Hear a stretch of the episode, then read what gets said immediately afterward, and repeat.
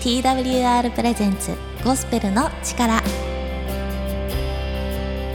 皆さんいかがお過ごしでしょうか？TWR がお送りするゴスペルの力のお時間です。本日金曜日のパーソナリティはゴスペルシンガーの矢崎風花がお送りいたします。毎週金曜日はほっと一息ちょこっと楽しいをテーマに元気になれる曲やお話をお届けしていきたいと思います。この番組では Twitter で皆さんのつぶやきを募集しております。番組で感じたことを Twitter ハッシュタグゴスペルの力ハッシュタグゴスペルの力でつぶやいてください。牧師さんへの質問や皆さんのご意見ご感想もお待ちしております。ということで、えー、10月最後のラジオがやってまいりました。毎週金曜日聞いてくださっている皆さん本当にありがとうございます。ということで、えー、楽しみに、えー、この日を迎えている方ももしかしたらいらっしゃるんではないでしょうか、10月はスペシャルデイスペシャル月ということで、えー、ゲストをお招きしてラジオをお送りしております、えー、本日もですね素敵な歌声とお話を、えー、持ってきてくださっておりますので皆さん最後まで楽しんでいってください。ということで早速本日ゲストに来ていただいている三浦舞子さんの曲をお届けしていきたいと思います。ちらはね CD からお届けしますがお母様に当てた歌ということででまずは聴いていただきましょう。三浦舞子さんで「桜」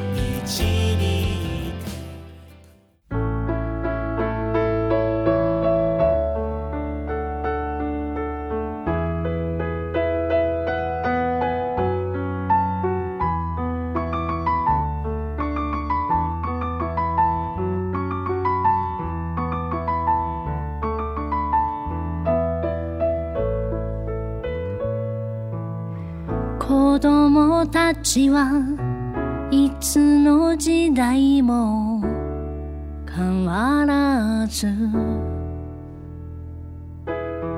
私にもあんな時があったこと思い出す。春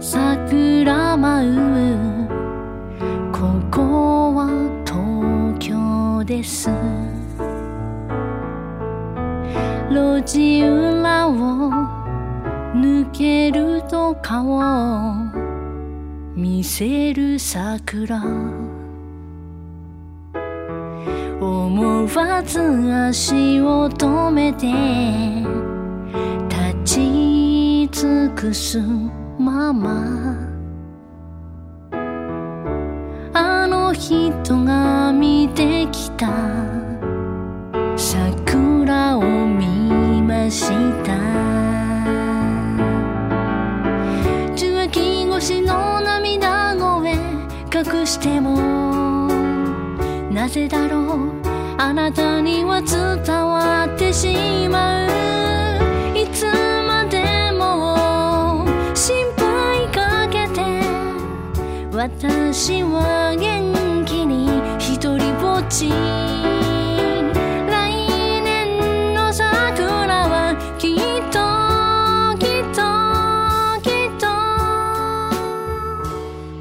二人で見るから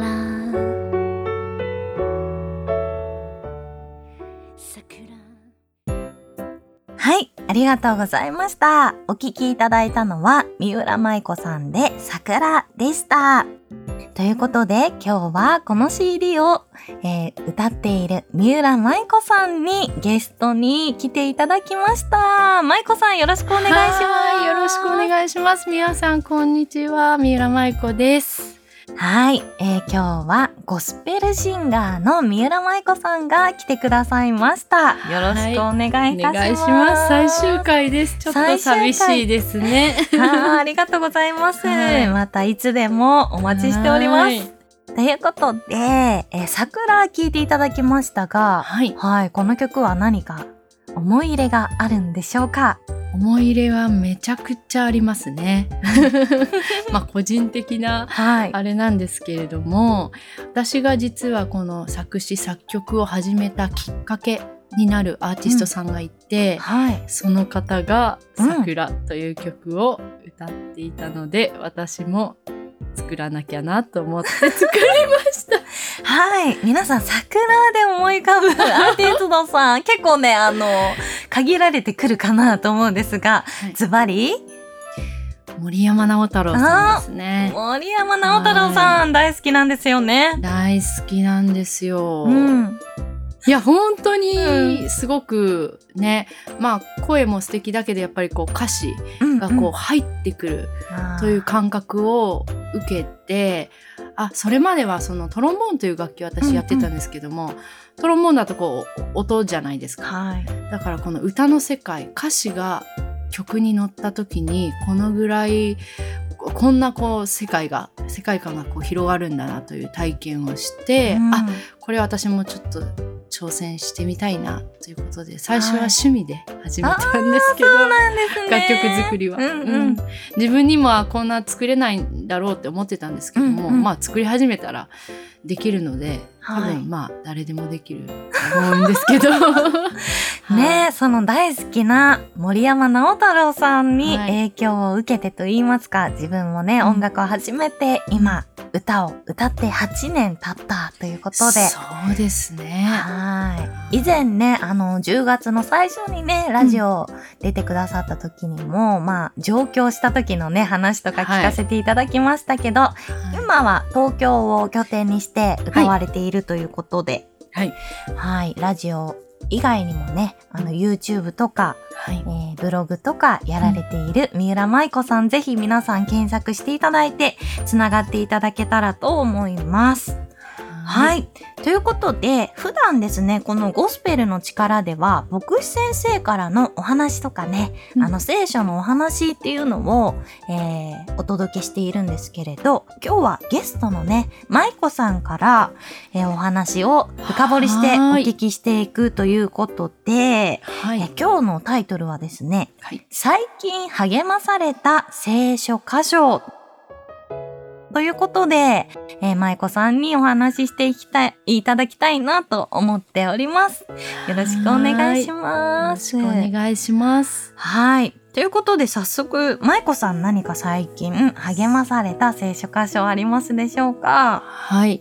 えーっと、実は私は、えー、1年の初めうん。に、正月ですね、に、えーその1年間の自分のテーマ聖句みたいな。ほこの1年をどうやって過ごそうどういうことに意識を傾けて過ごしていこうっていう指針になるう。うんうん。聖書箇所を一つ選ぶんですね。ほう、なるほど。それをちょっともう10月ですけど、はいはい。はい、今年はこんなものがテーマになっておりました。えー第2コリントの4章18節私たちは見えるものにではなく見えないものに目を留めます。見えるものは一時的であり、見えないものは永遠に続くからです。うーん。。という深い言葉ですね。そうなんですよはね。あの、聖書というね、あの本の中から一年のうん。今日、こ今年はこれをテーマにというかね、はいあの、行きますっていうね、聖句はい。って呼ばれる場所をこう、一個取ってもらったんですけど、はい。はい。第二コリント4章18節、なんでこれが心に留まったんでしょ これが心に留まった理由というか、そうですね、あの、恥ずかしいんですけれども、ううん。あの、長い間、好きな人がいたんですね。はい。なんと、こっから恋バナがスタートするという。はい。それで、まあ、うんこういろいろあるじゃないですか。それでこう、なんて言うんでしょうね。見え、見えてる時とか、こう、まあ恋人じゃなくてもそうですけど、会ってる時とかで、うんうん。もうこの御言葉通りなんですけど一時的だなって。この時間が終わって解散したらうん終わり、だけど、その見えなくなってからうん。あすっごいこう尊いものとかうんかけられた言葉とかうん。自分がしたこととかうん。っていうものがす永遠に続く、なんかこう家で一人になった時とかにうん思い巡らしたりとかうんするっていうところがまさにこの通りだなって思ってうん。だからこそこの見えないものというものに視点をうん。置いていこうう視点を置くっていうのは矛盾してますけれども意識を置いていこうっていう、うん。うん、でその中でこうそれが祈りに変えられていったりとかそういうこうクリスチャンならではの回復の仕方というか、うんそういうものをこの箇所からあの力を得ておりますね。そうなんですね。はい私たちは見えるものにではなく見えないものに目を留めます。見えるものは一時的で見えないものは永遠に続くからですう。んねえ。あの、舞子さんこれ恋愛で、だったんです そうね。いいですうんそこをカットしてくださ ねえ、なんか、きっといろんなことにこれ当てはまると思うんですよね。そうですよ本当にそうなんですよね。そうそうそう。確かになんか、物とかね、わかりやすいですけど、はい。こうやっぱりブランド品をね、こう、うんたくさん買ったりとか、うんこう、インスタグラムでね、うん。いろんなこう、見え目に見える映えと呼ばれる、うん ね、素敵な写真を撮ったり、いろんなことがありますけど、うん。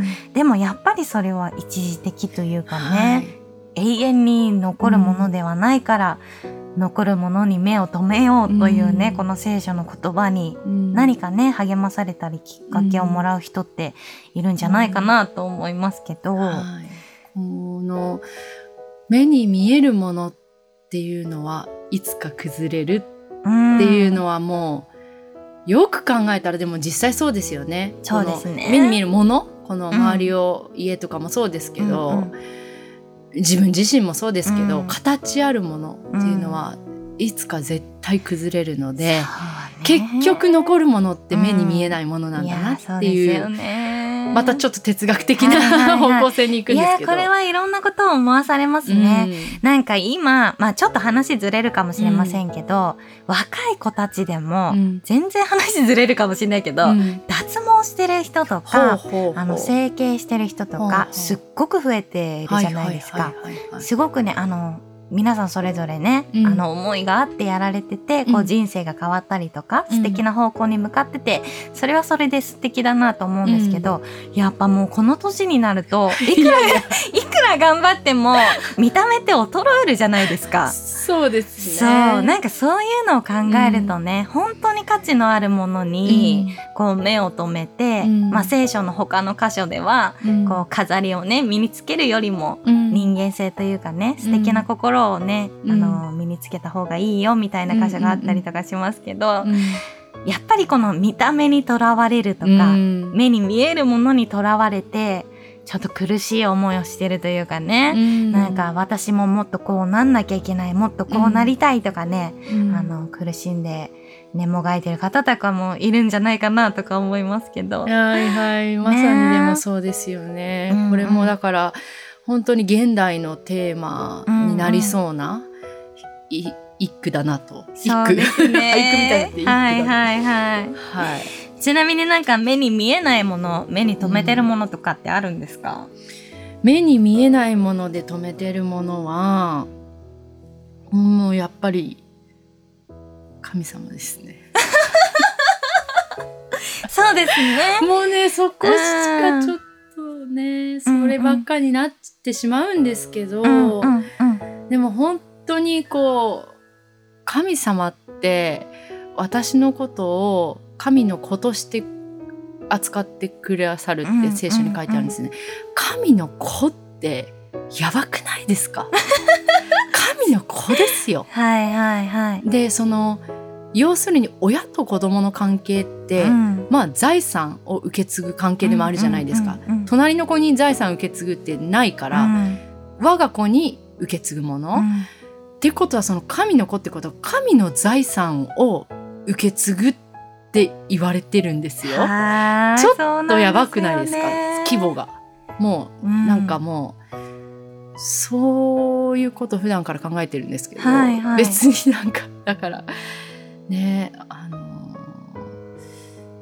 そうですね。あの自分のアイデンティティもそうですけど、そういうところに目を留めている感じですね。ねえそれすごい大事ですよね、なんかあのクリスチャンとまた神様を知らない方々の大きな違いというか、この神様を知ってうんうん。聖書の言葉を知ってるってこのアイデンティティってさっき言いましたけどうん。すごく変えられると思うんですよね。はい。うん、なんか今自己肯定感とかすごく言われてる時代ですけど、なんか自分がそのねあの、大切に思えないとか自分の価値がわからないとか、うん。ねそう思ってる方にとったら神の子供だっていう。そうですよ。これはすごい大きなことですよね。もちろんこう自分の両親からこううん。生まれて肉を持ってうん、生きているわけですけどでもこの聖書を読むと、うん。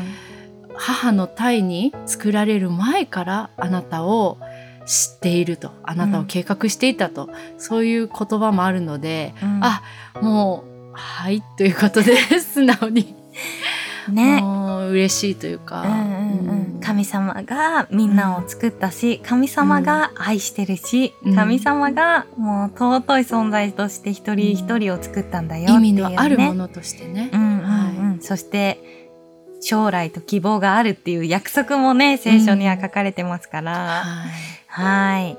なんかねあの今日の舞子さんのお話なども聞いて、うん。あ私も聖書から励まされたいなとかね思ってくれる人が一人でも増えたらいいなとそうですね。思います。さあはい今日は最近励まされた聖書箇所ということで、舞子さんにお話ししていただきましたけども、えー皆さんもねぜひ聖書から力をもらってください。はい。ということで、えー今日も舞子さんに一曲歌を歌っていただきたいと思います。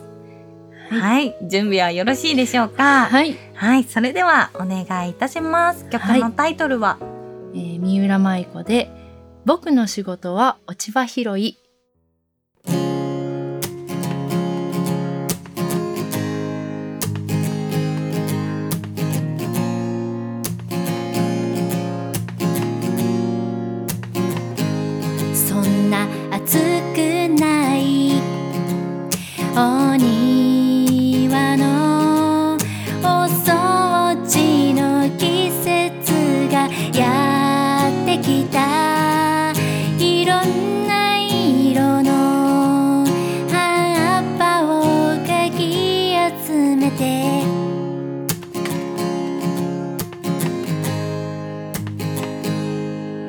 秋の香り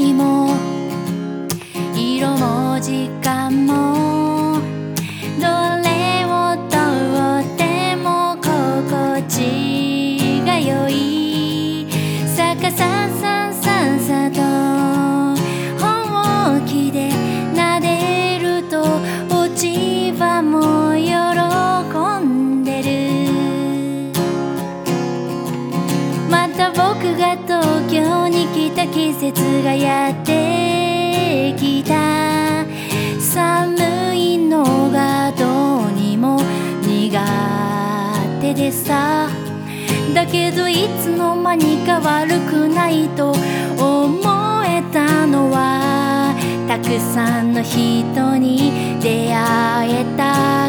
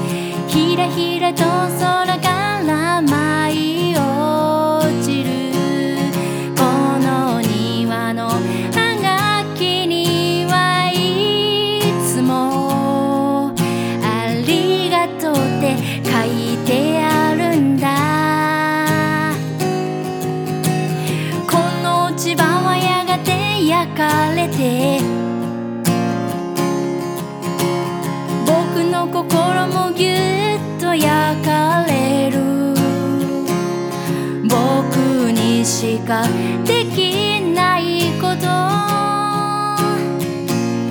僕にしかできないこと。僕にしかできないこと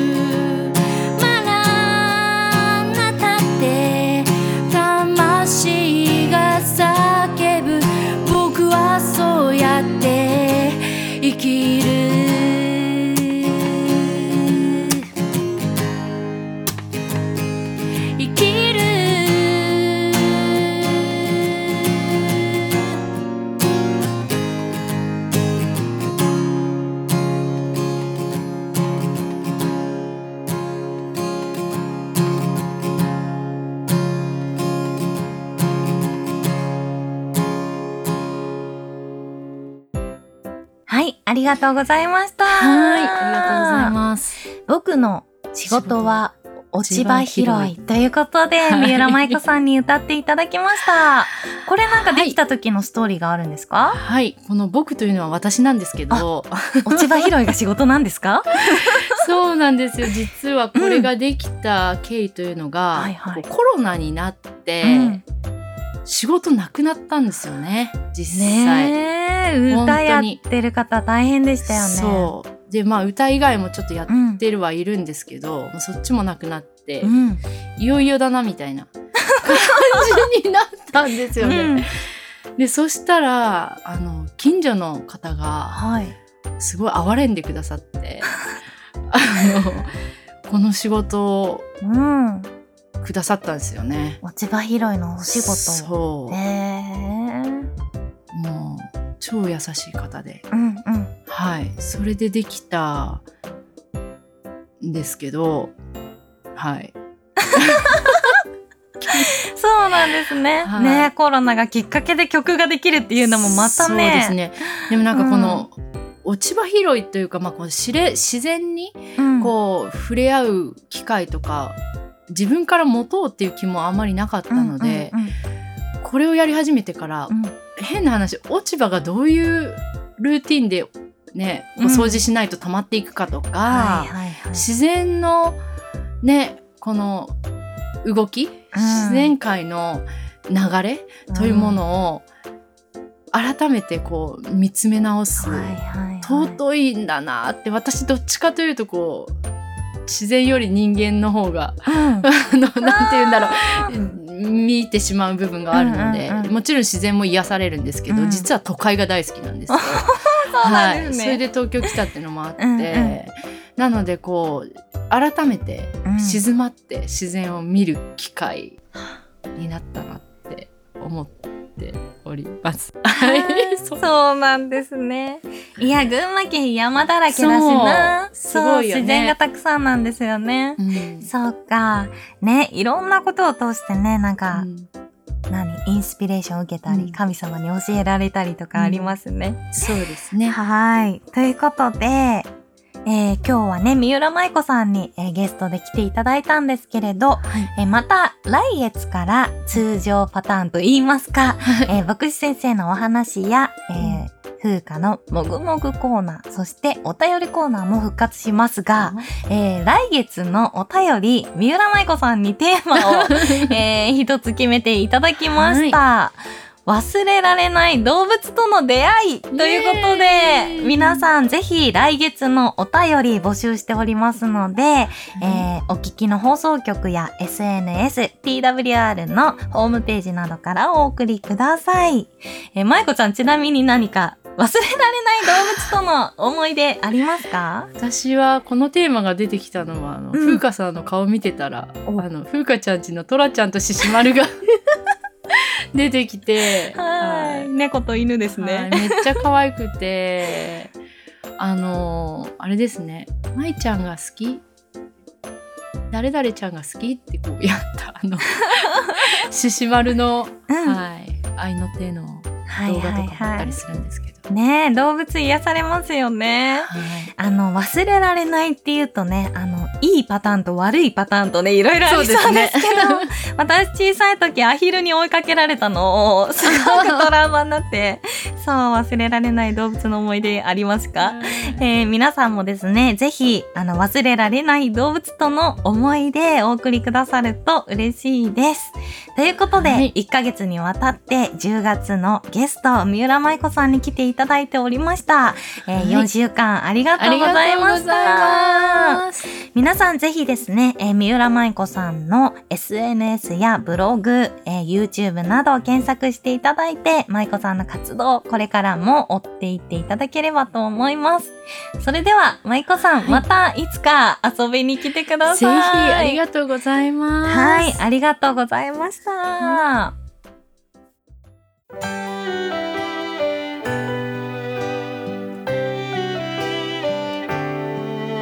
日のゴスペルの力最後まで聞いてくださってありがとうございました。いかがだったでしょうか？